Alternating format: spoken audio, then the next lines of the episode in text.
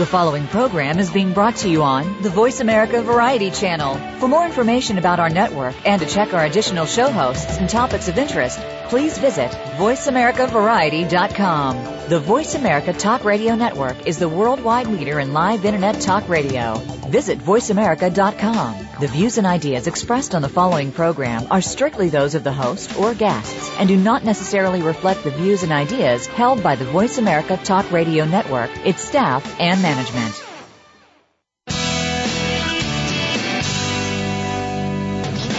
Welcome to Go Green Radio, brought to you by Covanta Energy. Reduce, reuse, recycle, rethink renewable energy and energy from waste. This program will help start you thinking about how to protect our world and its important resources. Now, here's the host for Go Green Radio, Jill Buck. Welcome to Go Green Radio, folks. Welcome to a brand new year, 2012 of Go Green Radio. I want to give a quick shout out to all my tweeps who follow the show and follow what we're talking about uh, on my Twitter feed. If you want to do the same, you can check me out at, at Jill Buck. Uh, we're having a lot of conversations going on back and forth about the topic of today's show, which is fracking. And you may be wondering what the frack is going on. We keep seeing headlines from Pennsylvania and Ohio and Oklahoma um, about what's going on with uh, the natural gas extraction method known as fracking. Um, we saw recently that there was a big earthquake, a 4.0 in Ohio. You know, that's not a place we normally think of as earthquake country. That was on New Year's and and a lot of folks are thinking that that was related to the hydraulic fracturing of the shale underneath that area of uh, Ohio. And we're going to be talking today to someone who can answer some of the questions that we have about fracking, what it is, what kind of seismic activity is associated with us. It's John um, Armbruster. He is associated with um, Columbia University's um, Institute. Uh, that he has been with the Lamont Doherty Earth Observatory, a seismologist with them for many, many years, associated with them since 1969, and has done a lot of study about um, exactly what's going on with fracking and seismic movement. Welcome to Go Green Radio, John. Glad you could join us. Uh, good morning, Jill. Good to be with you. Well, let's begin just by walking our listeners through what fracking is. Can you talk us through the process of this method of extracting natural gas? Right. Well, fracking or hydrofracking is something that's fairly new to the oil and gas industry and is uh, is becoming a big deal in Pennsylvania. Pennsylvania particularly, it hasn't come to New York yet mm-hmm. this hydrofracking. This, this is where, in order to extract natural gas or oil, you, like the, in the old fashioned way, you would just drill down and you drill into the, the horizons of the geology where the oil or the gas is, and uh, in, in the in the classic example, the the oil well the oil shoots out of the well when you hit the gusher. Right. Well, a lot of the gushers have been, already been found, and uh, we're not finding many gushers anymore. We we have to try harder. Mm-hmm. Now now with fracking, you drill down into the layers where the gas is, in this case, and the gas doesn't want to come back back out again because the rocks which the gas is in are not very porous. They're mm-hmm. in in in the in Pennsylvania and what's coming to New York. The gas is in a shale rock, which is not very porous. You drill into it, the gas doesn't come shooting back out. The gas is coming out very slowly. So you mm-hmm. you want to pr- promote the gas coming back out. To do this, you force liquid at pressure into the well. And this, li- this liquid fractures the rock and goes, spreads out from your well, fracturing the rock. And the, the, the fracturing fluid, the fracturing liquid that you pump into the well includes sand. So you force this fracking liquid into the well it forces itself out from the bottom of the well into the shale, fracturing the shale and forcing sand into these fractures that you create so that you can pump back out of that well again. And these fractures have been opened and held open with the grains of sand and the gas flows back out of this well many times more rapidly than it was before you were fracking the well. Mm-hmm. The the other technology which has come fairly recently to uh, make this a big deal is the ability to drill down and direct the well to the side. That the, in most of the fracking in Pennsylvania, the well goes down into this layer of shale, and the shale is in horizontal layers. You drill down into the shale, and then you can turn the drill to the side mm-hmm. and go sometimes even further to the side than you went down into the shale. And you, you frack in this horizontal portion of your drilling out to make fractures in as, as big a volume of the shale as possible to get as much gas back out again as possible. So you're not just punching holes vertically into the shale rock underneath the, the, the earth. You're actually going down, then maybe making a 90 degree turn and making a long fracture. Um, well, you're making a long drill hole. Uh-huh. That's, uh, that's, that's actual piece of pipe. Mm-hmm. And, and in, in the details, you will you'll have this long piece of pipe going down and then turning horizontally in the shale. Mm-hmm. And this is this is a, a sealed pipe. And then at the very you'll start at the very end. You'll put something down into the very end of the pipe and make a hole. Mm-hmm. Make some holes. And you'll fracture from the very end. And then you'll pull back a bit, make some holes, and fracture from another place. Uh, you you you can you can multiply fracture, multiply hydrofrac one well to make as as big and as uh, thorough a, frac- a set of fractures into this shale where the gas is waiting for you to get it. You can pull it back out again. You want to you you want not just your drill hole, you want that drill hole to be connected to a lot of fractures that go out into the shale to uh-huh. allow as much natural gas as possible to come back out again. Mm-hmm. Now, give us some idea of how deep these, you know, this drilling is happening. How far down and how far to the side does it go? Well, in in uh, well, in Pennsylvania, it's uh, a few thousand feet down, and then thousands of feet to the side. Mm-hmm. It's a, it's how however deep this uh, in Pennsylvania and New York, most of this is in what's called the Marcellus Shale. Mm-hmm.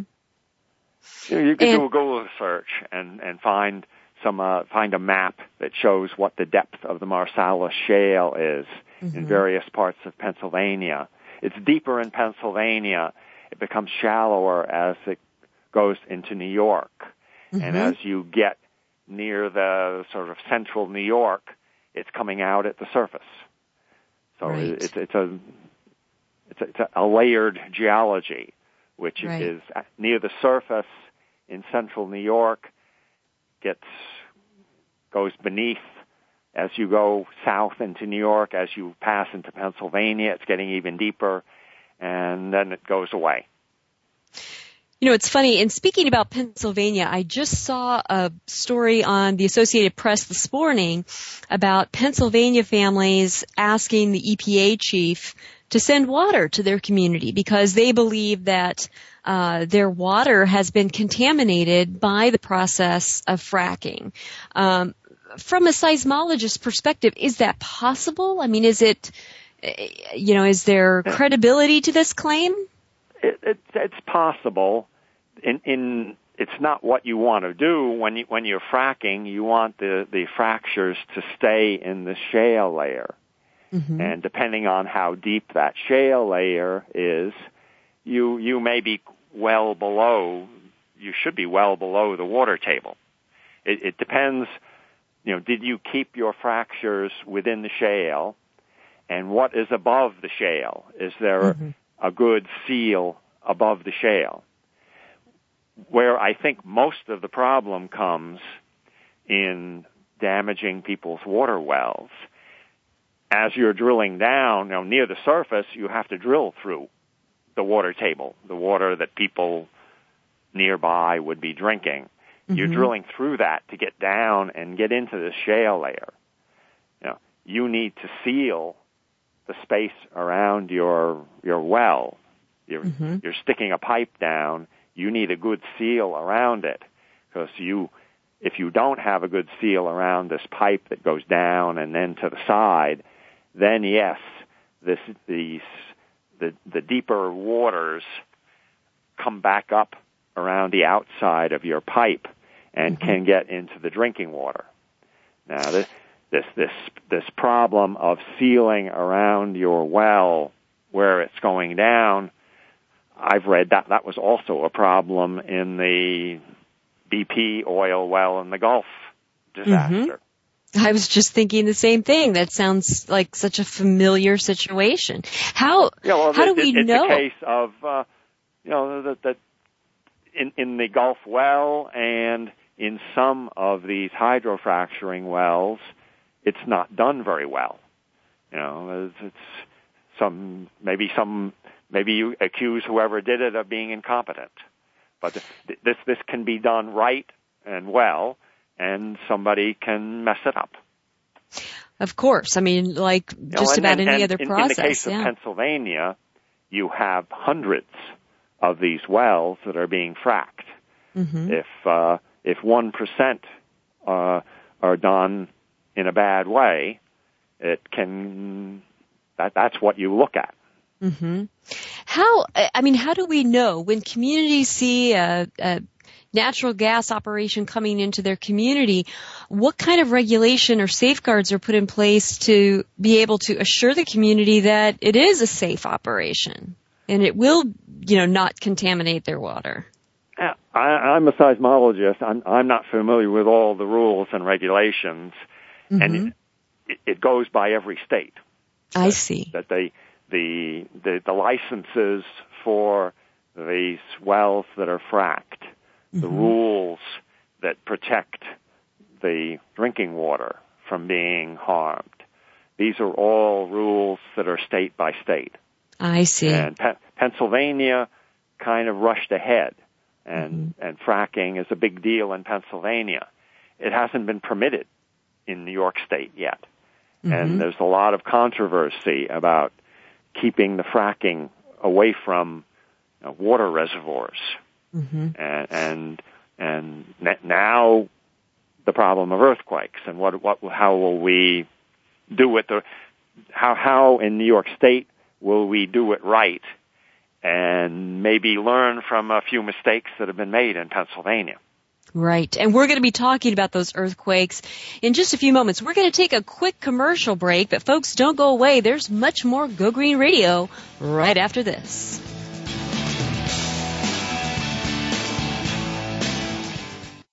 News, opinion, your voice counts. Call toll free 1 866 472 5787. 1 866 472 5787. VoiceAmerica.com. Tune in to the Voice America Variety channel on the Voice America Talk Radio Network. Voice America Variety broadcasts a diverse array of topics, reaching a global community. Our experts come from all walks of life, and the topics they discuss are everything from current events, arts and entertainment, leadership, parenting, relationships, self improvement, career advice, and a variety of other topics. Check us out today. You're sure to find something of interest. Voice America Variety. Talk on today's hot topics. These days, everyone is looking for information on staying young, healthy, and fit. The Voice America Health and Wellness Network is here to help you on your quest to better health and a better you. We talk about everything from diet, fitness, and aging to substance abuse, personal growth, mental health, and much more. Learn from our experts who cover health and wellness from traditional and holistic perspectives. Tune in to the Voice America Health and Wellness Network. Healthy living starts here. Take a wild guess. How much garbage generated in the United States today is converted into energy? Is it 26%, 43%, or 14%? Working here and around the world to produce a reliable supply of clean green energy, Covanta Energy works with communities to turn household trash into energy. Oh yeah, that question I asked earlier? Today only 14% of U.S. garbage is converted to energy. Just 14%. Covanta alone processes half of that municipal solid waste into renewable energy for a cleaner world. For more information about Covanta Energy, visit us today at www.covantaenergy.com. The Internet's number one talk station. Number one talk station. VoiceAmerica.com.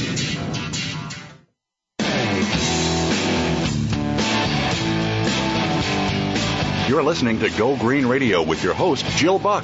Jill would love to hear your comments or questions on today's show, so call us toll free at 1 866 472 5788. That's 1 866 472 5788. Write to us too. Save some trees and send us an email to gogreenradio at gmail.com. That's gogreenradio at gmail.com. Now back to Go Green Radio with your host, Jill Buck. Welcome back to Go Green Radio. If you're just joining us, you're in for a treat because we are talking about something that is in the, the headline almost every single day, and that's this issue of fracking for natural gas. And sometimes when you read a newspaper article about it, it's hard to glean from that article exactly what's going on. So we're taking a comprehensive look on what it is, what's happening, and from a seismologist point of view, um, what kind of impact this fracking is having on, on the Earth. Um, we're joined today by John Armbruster, a seismologist affiliated with Columbia University's Lamont Doherty Earth Observatory, and he's been quite involved with studying the seismic activity that's been happening recently in Ohio, where they recently had a 4.0 earthquake. And, you know, John, there's some who are blaming that seismic activity, uh, both in Ohio and Oklahoma, even in the United Kingdom, on fracking. Why is it that you believe that fracking has been a, part of these earthquakes? Well, I, I'd like to draw a distinction that the, the the fracking itself, as I was just describing, of forcing water into the well, hydrofracturing, making the fractures that allow more natural gas to come out that's not where uh, this magnitude four earthquake in Ohio occurred. Okay. This this, this fracking, you're you're you're making fractures in the shale. You'll be making some very tiny earthquakes, and if if you wish to study how effective your fracking is, you can put sensitive seismic instruments and see very tiny earthquakes and study how effective your fracking is by seeing these fractures being generated. Mm-hmm. Th- those are very tiny earthquakes that uh, are are not going to be felt by anyone.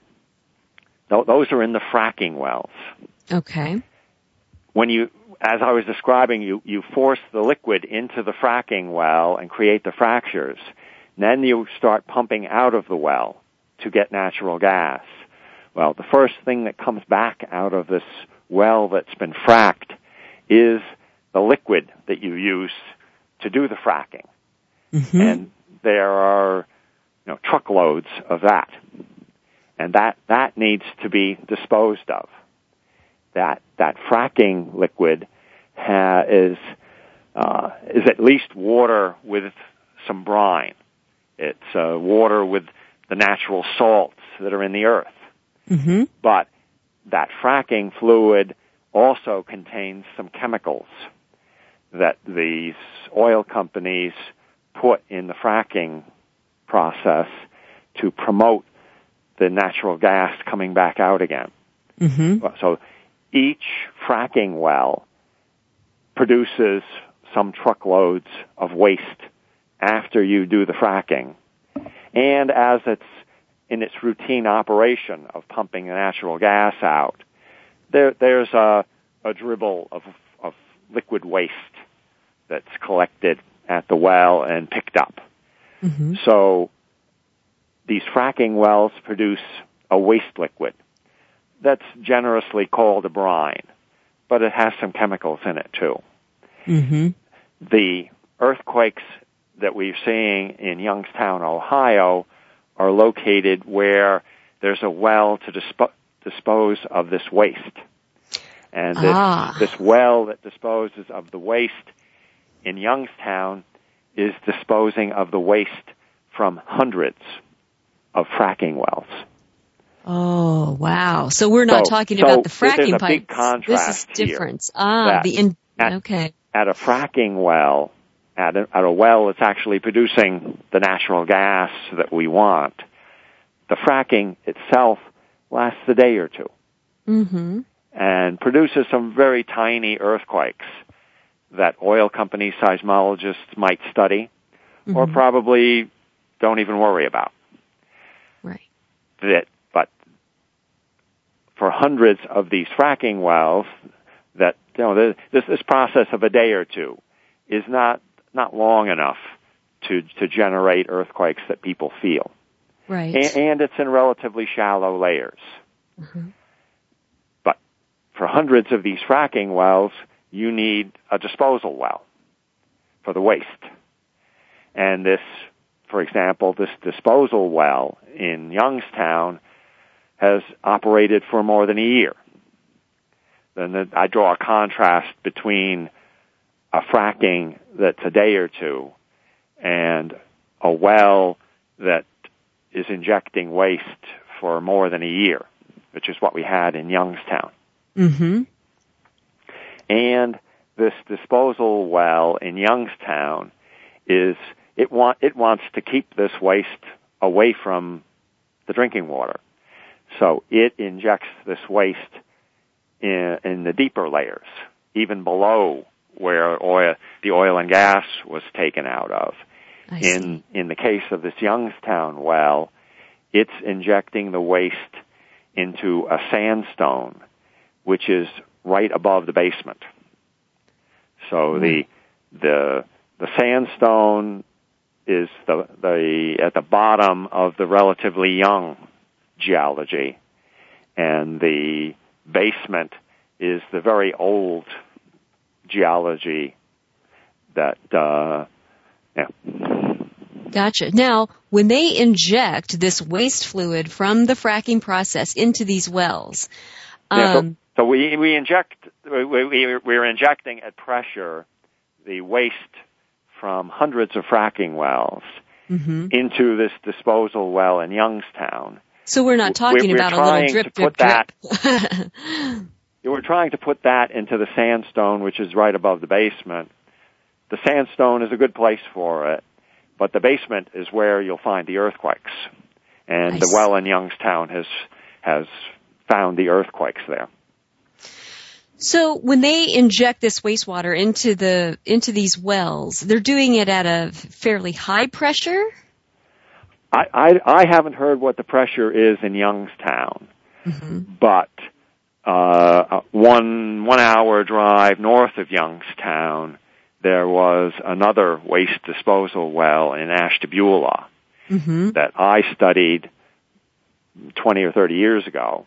Yeah, tell us about in, that. In, in that well, the pressure was one thousand four hundred and fifty pounds per square inch.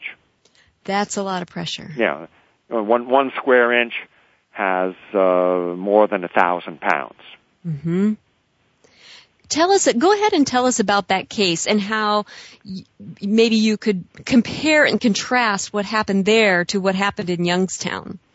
Uh, I think it's very similar that uh, th- this well in Ashtabula disposed didn't what there was no fracking back then. This well in Ashtabula was disposing of waste from a plant that made uh, white pigment for white paint. So they they were they were making white pigment out of titanium oxide. Mm-hmm. So there was a waste from this process that was called a, a brine.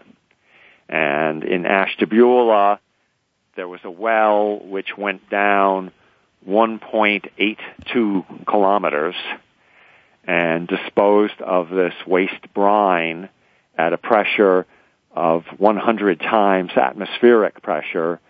So one, 1,000, 1,000, 1,000, uh, no, no, it's 1,450 pounds mm-hmm. per square inch. And it, the Ashtabula well was disposing of waste at the rate of 30 gallons a minute. So I, I, the comparison I make is if you picture a big oil drum that's 55 gallons. Mm-hmm. Every two minutes, a big oil drum worth of fluid is pumped into the ground. Mm-hmm. In Ashtabula, they started pumping in 1986, and one year later, there was a magnitude 3.7 earthquake about 800 meters from the bottom of the well. So that, that's Ashtabula in the 1980s. Mm-hmm. In Youngstown, you have a well which goes down 2.7 kilometers. Mm-hmm. And that well started pumping in December of 2010. In March of 2011, you ha- had the first earthquakes that are known. So in, in one case, you pumped for a year and had earthquakes 800 meters away. Mm-hmm. In Youngstown, you pumped for three months and found earthquakes about a kilometer away after three months.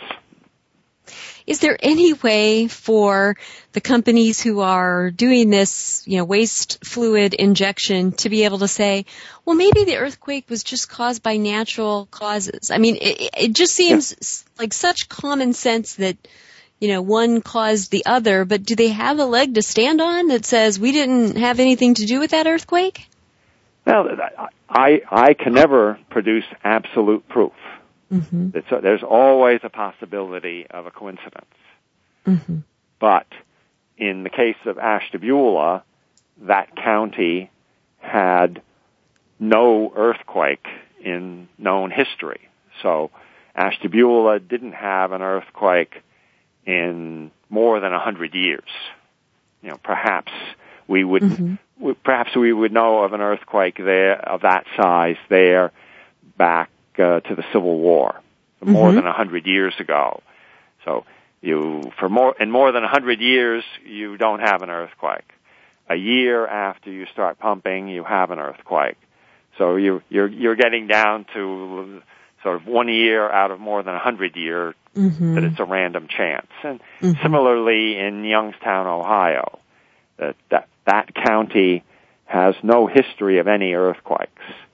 And three months after they start pumping into this disposal well, you get earthquakes. There'll never be absolute proof. That's what they're that, counting that on. A well produces a given earthquake. Mm-hmm. I, I'd say uh, my comparison would be that that's why in court you, you're not required to have absolute proof. In, in court, you are only required to have proof beyond a reasonable doubt. And right. If if you and then and that's for I, murder. I think, In a civil think, case, it's a preponderance of the evidence, and that's an even lesser burden. So yeah, if, if, I think if, you're right. If if your house were damaged in Youngstown and you filed a civil suit, then mm-hmm. then you only need the preponderance of the evidence. Precisely. Well, we've got to take a quick commercial break, John, but we're going to talk some more about these earthquakes and other seismic activity around the fracking issue. So don't go away, folks. We've got a lot more Go Green Radio right after this.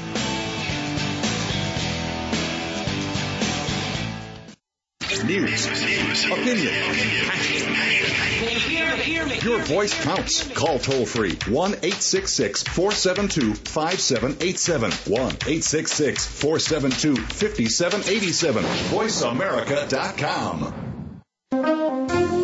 Two views, different topics, questions, answers, news, and advice. You'll want to check out EcoMan and the Skeptic live from Philadelphia University. Every week, join hosts Rob Fleming and Chris Pastor as they tackle a different topic on sustainability. You'll hear all sides of the issue supported by guests who provide valuable insights. Get ready to be engaged, educated, and entertained when you tune into EcoMan and the Skeptic. Broadcast live every Wednesday at 3 p.m. Eastern Time, noon Pacific Time on the Voice America Variety Channel.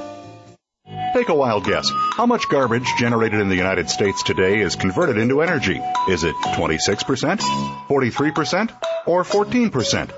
Working here and around the world to produce a reliable supply of clean, green energy, Covanta Energy works with communities to turn household trash into energy. Oh yeah, that question I asked earlier?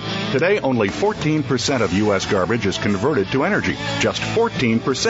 Covanta alone processes half of that municipal solid waste into renewable energy for a cleaner world. For more information about Covanta Energy, visit us today at www.covantaenergy.com. Stimulating talk. It gets those synapses in the brain firing really fast. All the time. The number one internet talk station where your opinion counts. VoiceAmerica.com.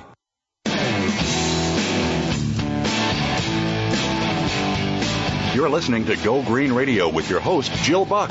Jill would love to hear your comments or questions on today's show, so call us toll free at 1 866 472 5788. That's 1 866 472 5788. Write to us too. Save some trees and send us an email to gogreenradio at gmail.com. That's gogreenradio at gmail.com. Now back to Go Green Radio with your host, Jill Buck.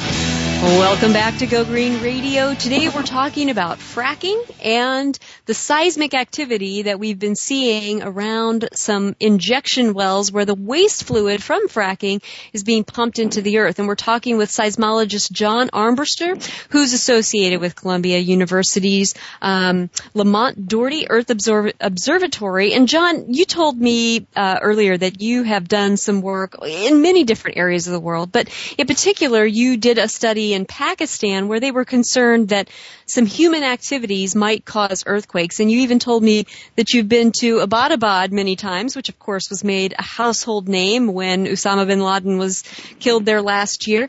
Uh, talk about some of your work there in Pakistan and how it relates to what, what we're talking about today in terms of man-made uh, earthquakes.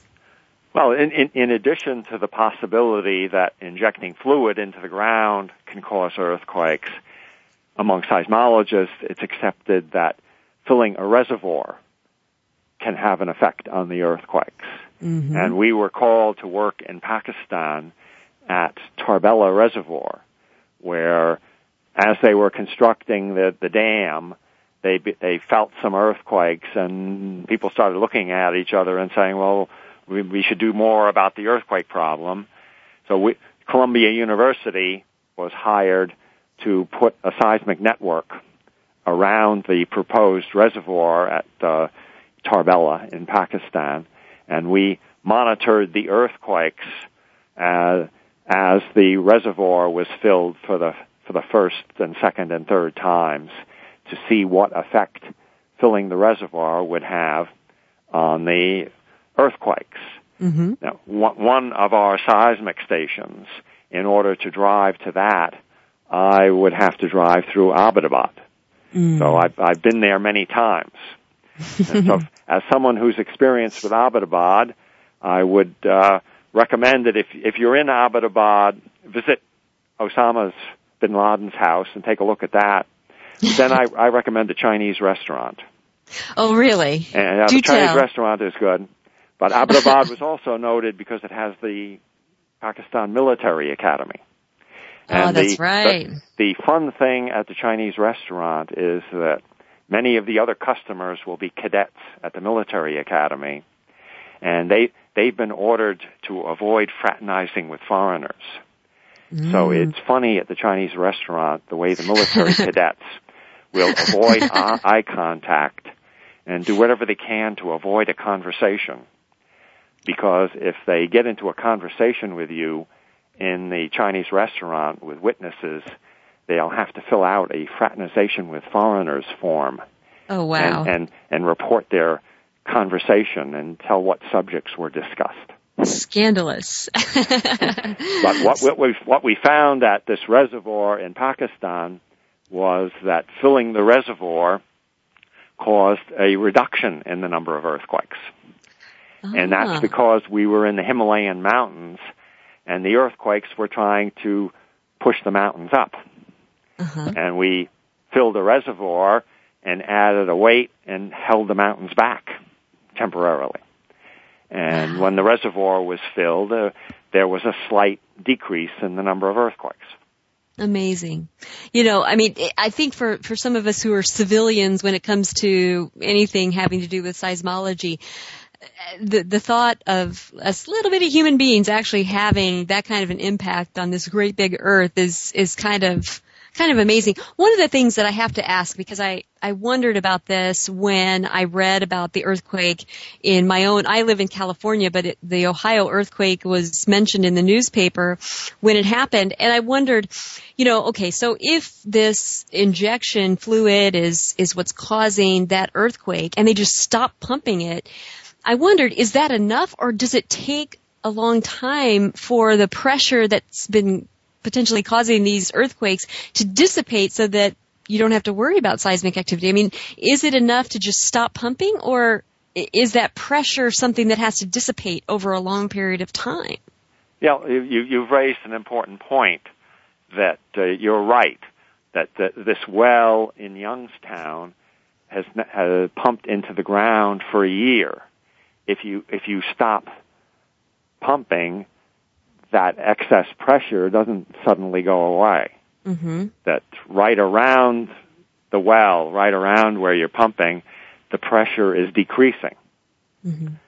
But at the outer edges where the pressure has just started to reach, you, even after you stop pumping, that pressure is going to keep increasing. The the comparison I make is that uh, w- when the rainstorm ends, that's not when the flood ends. That's right. That that uh, pumping into the ground is like the the rain feeding the flood, and you, if you stop feeding the flood, the flood has to spread out and dissipate. And and there's another important point that these earthquakes are earthquakes. I think earthquakes in Youngstown are earthquakes that were sitting there waiting to hap to happen sometime in the future Mm-hmm. and and we've we've grabbed these earthquakes and and made them happen now in instead of uh, a thousand years from now Mm-hmm.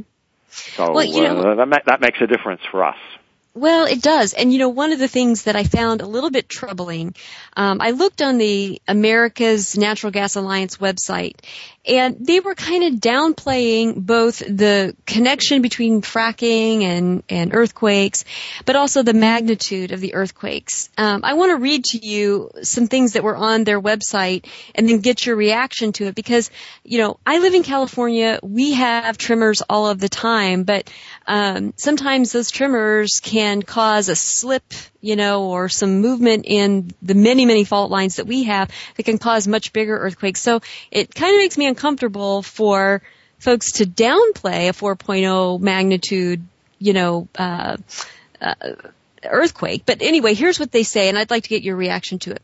Um, they said uh, minor and imperceptible seismic activity is extremely common. For instance, roughly 1.3 million 2 to 2.9 magnitude earthquakes happen every year around the world. Later on down the page, they say uh, the Oklahoma Geological Survey seismologist um, Austin Holland says seismic events around development activity are quote unquote really quite insequential, he said. In separate comments on a potential earthquake risk from hydraulic fracturing, Stanford University geophysicist Professor Mark Zoback stated that the typical energy released in these instances is quote is still the equivalent to a gallon of milk falling off a kitchen counter. Current scientific understanding indica- indicates that microseismic events are that are man-made occur at deep levels that are imperceptible to human humans. And finally, um, the website states 1,047 earthquakes of varying degrees were recorded in Oklahoma in 2010 alone. Fewer than 10% actually were felt by residents. I don't know. That that doesn't comfort me. How do you feel about their comments, John? Well, they, they, in a sense, they are agreeing with me. I, I said earlier that the fracking itself is not the problem. Right, right. And that, that fracking makes some very tiny earthquakes that, that could be studied. And, and, and oil companies have uh, groups of seismologists who can come out and look at the actual fracking as it's happening, and by recording these tiny earthquakes, they, they can study how the fracture, where, they can study every fracture as yeah. it's being created and try to improve their techniques. Mm-hmm. I, I was emphasizing that it, it's the disposal wells where waste is being deposited over months and years that's the problem in Ashtabula and Youngstown. And I would also say, if if some oil company guy was speaking to me and saying, "Oh, there are 1,047 earthquakes in Oklahoma in 2010," uh, that that's nothing for us to worry about. I, I would turn back to him and laugh and say, "You caused 90 to 99 percent of those." o- Oklahoma has been drilled into and oil and gas sucked out for more than a hundred years. That uh, m- most of these earthquakes are caused by oil and gas activities. Right. So and let's be if, really, if, really. If, if we if we hadn't been drilling Oklahoma for a hundred years, Oklahoma would look like Iowa. That uh, mm-hmm. there aren't oil fields in Iowa, and Iowa has almost zero earthquakes. The, that there are a thousand earthquakes in Oklahoma is uh, is, is accepting a, a distorted situation as the normal. Right. And so for our listeners, here's where I want to make sure that I'm being clear and that I understand this. It's really not necessarily, or not at all, the fracking itself that's causing these seismic events. It's actually the um, the, the way that the waste product or the byproduct of fracking, that waste fluid, is being disposed of. So, for instance, if we were to say to the natural gas industry, sure, frack away, frack yourselves senseless, um, but don't inject the waste fluid into the ground, put it in storage tanks. Well, then maybe we'd never have seismic activity of the magnitude that these injection wells are causing. But at the same time, you're talking about a toxic byproduct that would have to be stored somewhere. Um, and then I can't help but make the connection. You know, here we are with, you know, a lot of people who are against nuclear energy because of the radioactive waste and where are we going to store it and can we store it safely? Well, if we were, if we had visibility to the toxic waste fluids associated with fracking and it had to be stored above ground, I wonder if people wouldn't feel similarly. What do you think? Yeah, well, the, the, the, I, I, I was already thinking of that comparison that we nuclear plants produce something that we need. I, I use electricity. I'm, I'm not mm. ready to move into a cave. Right. And, and sit around a fire. Right. So I, I, I accept we need, we need electricity and, and I cook with natural gas. So we need it. Right. That we, we, we have to find a way to dispose of the, our waste.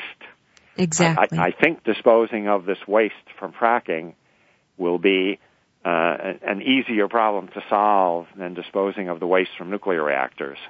I think so and, too. And we have some great wastewater treatment capability and it's improving uh, with new technology and some of the companies that are working on that. We've got to take a quick commercial break, yeah. but when we come back, much more Go Green Radio, so folks don't go away. We'll be right back after this quick commercial break.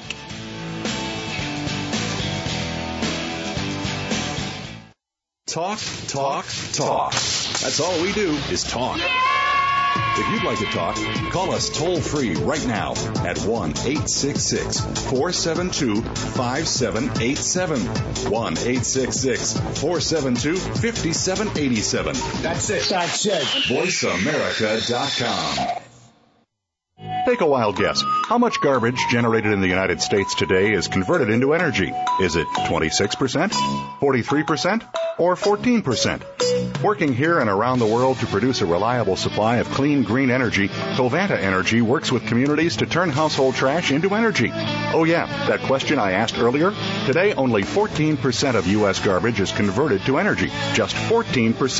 Covanta alone processes half of that municipal solid waste into renewable energy for a cleaner world. For more information about Covanta Energy, visit us today at www.covantaenergy.com. Streaming live. The leader in Internet talk radio. VoiceAmerica.com.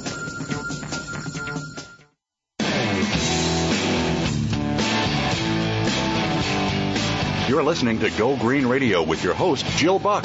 Jill would love to hear your comments or questions on today's show, so call us toll free at 1 866 472 5788. That's 1 866 472 5788. Write to us too. Save some trees and send us an email to gogreenradio at gmail.com. That's gogreenradio at gmail.com. Now back to Go Green Radio with your host, Jill Buck. Welcome back to Go Green Radio. I really feel like, John, you have helped us um, sort of unravel what to many of us civilians in the world of of uh, understanding fracking and seismology might have been sort of a mystery to us about how fracking works, um, what we should be concerned about, um, and where the true issues lie in terms of the impact of fracking and the uh, disposal of the the waste product of fracking and and how all of that could impact our health and our safety in terms of of earthquakes. Before the break, we were talking about the fact that it's not so much the fracking itself, but the disposal of the hazardous waste that's associated with fracking that really is the problem, and that maybe that's where a great deal of attention needs to be paid, uh, just the same as we do with the nuclear energy. I, I'm with you, John. I'm not against uh, various forms of energy. I like my electricity.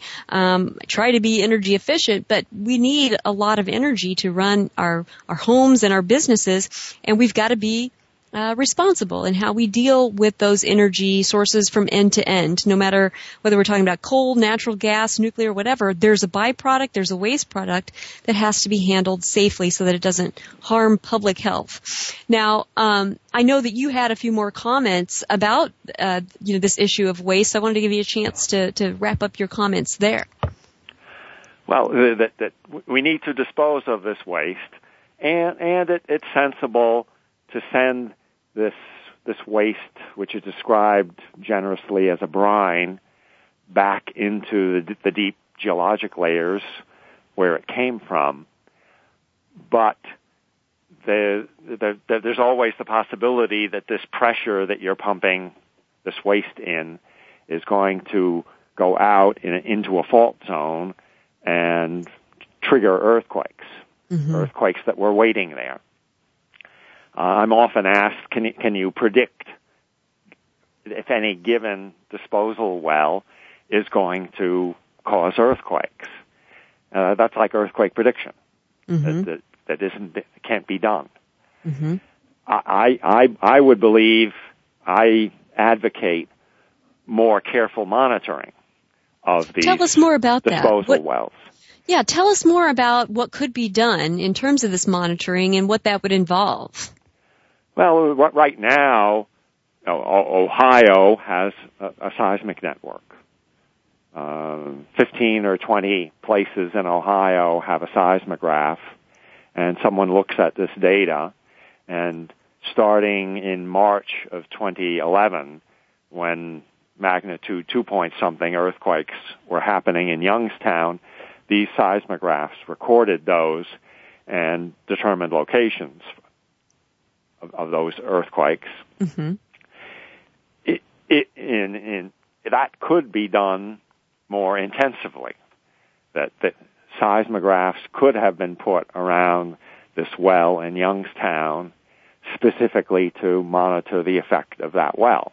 Mm-hmm. And in, in the case of this well in Youngstown, the state regulators who licensed that well ask that it be shut down. Now that I and, and others believe that the, the well is associated with the earthquakes there. Mm-hmm. But you you can't instantaneously take that back now. So Right. uh, if this well in Youngstown had been monitored more carefully, perhaps after the first earthquakes in March, Mm-hmm. This well would have stopped injecting waste, and this waste would have been sent to other wells, Mm-hmm. and all of the earthquake activity in Youngstown could have uh, stopped by now. Well, let me ask you this. I mean, even preemptively, before a well is put in, is there a type of study that could be done um, that would uh, show that maybe you know the the well is well positioned or maybe not so well positioned seismically? I mean, is there something that seismologists could do even before you know the, you start to read seismic activity after the the well's already been placed? Could you go in before and say? you know, we bless this site or we do not um, when a company wants to create a well.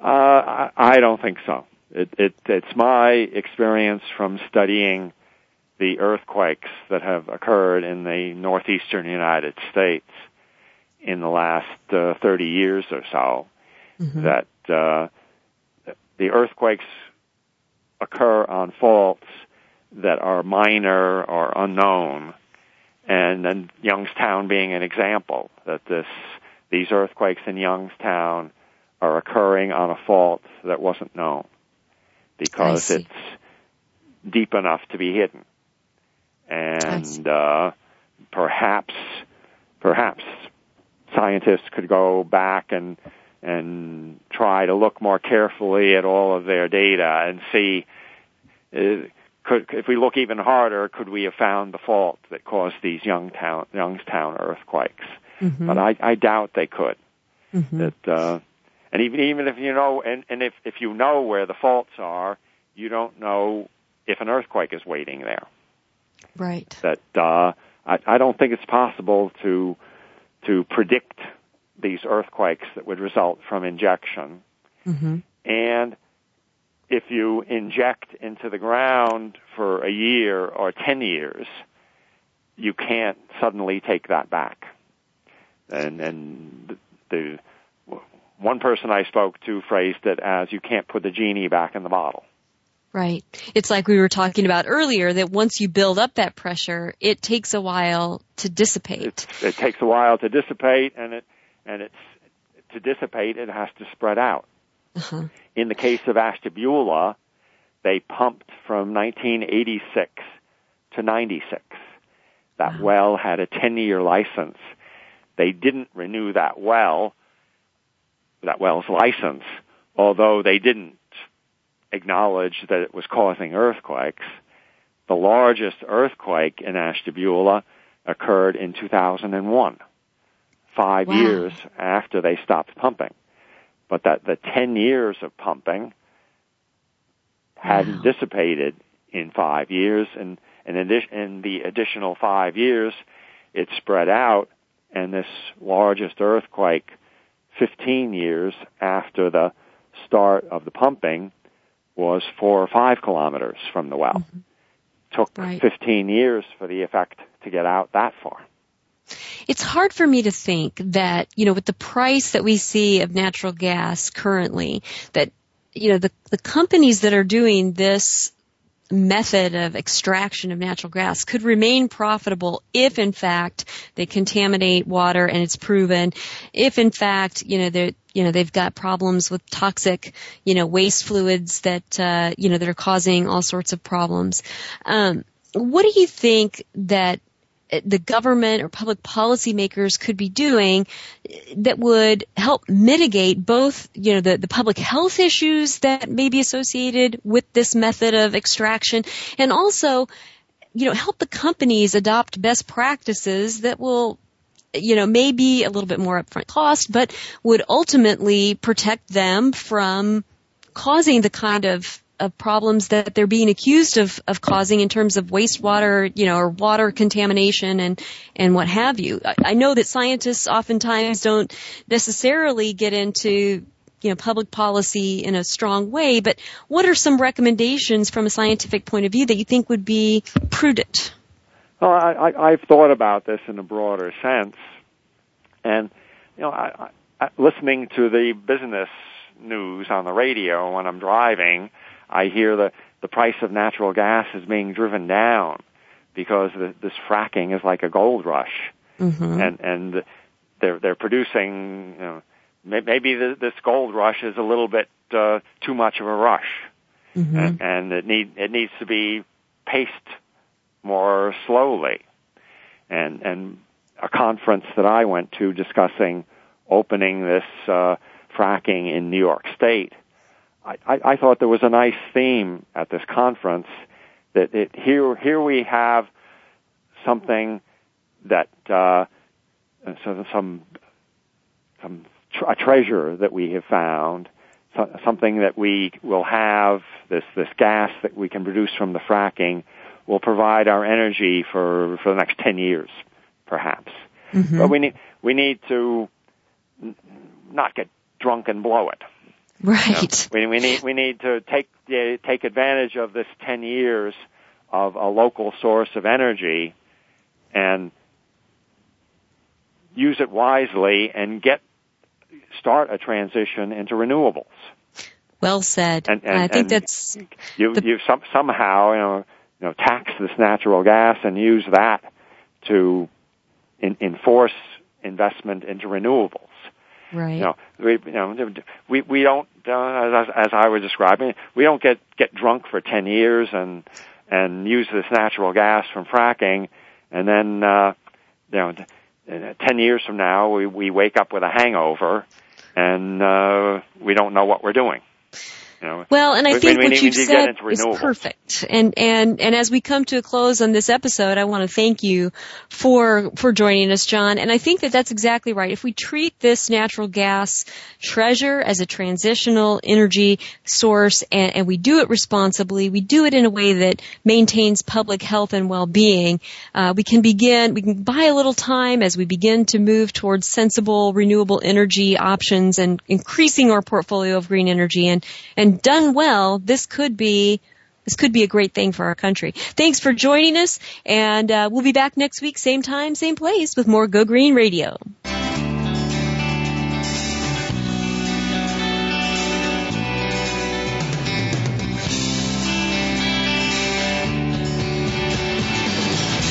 Did you get some terrific ideas from today's show? Please join us for more next Friday at 9 a.m. Pacific Time, noon Eastern Time. It's Go Green Radio with Jill Buck here on Voice America. Go Green Radio is proudly sponsored by Covanta Energy, a leader in providing renewable energy solutions for a cleaner world. Visit www.covantaenergy.com for more information. We'll see you here next week.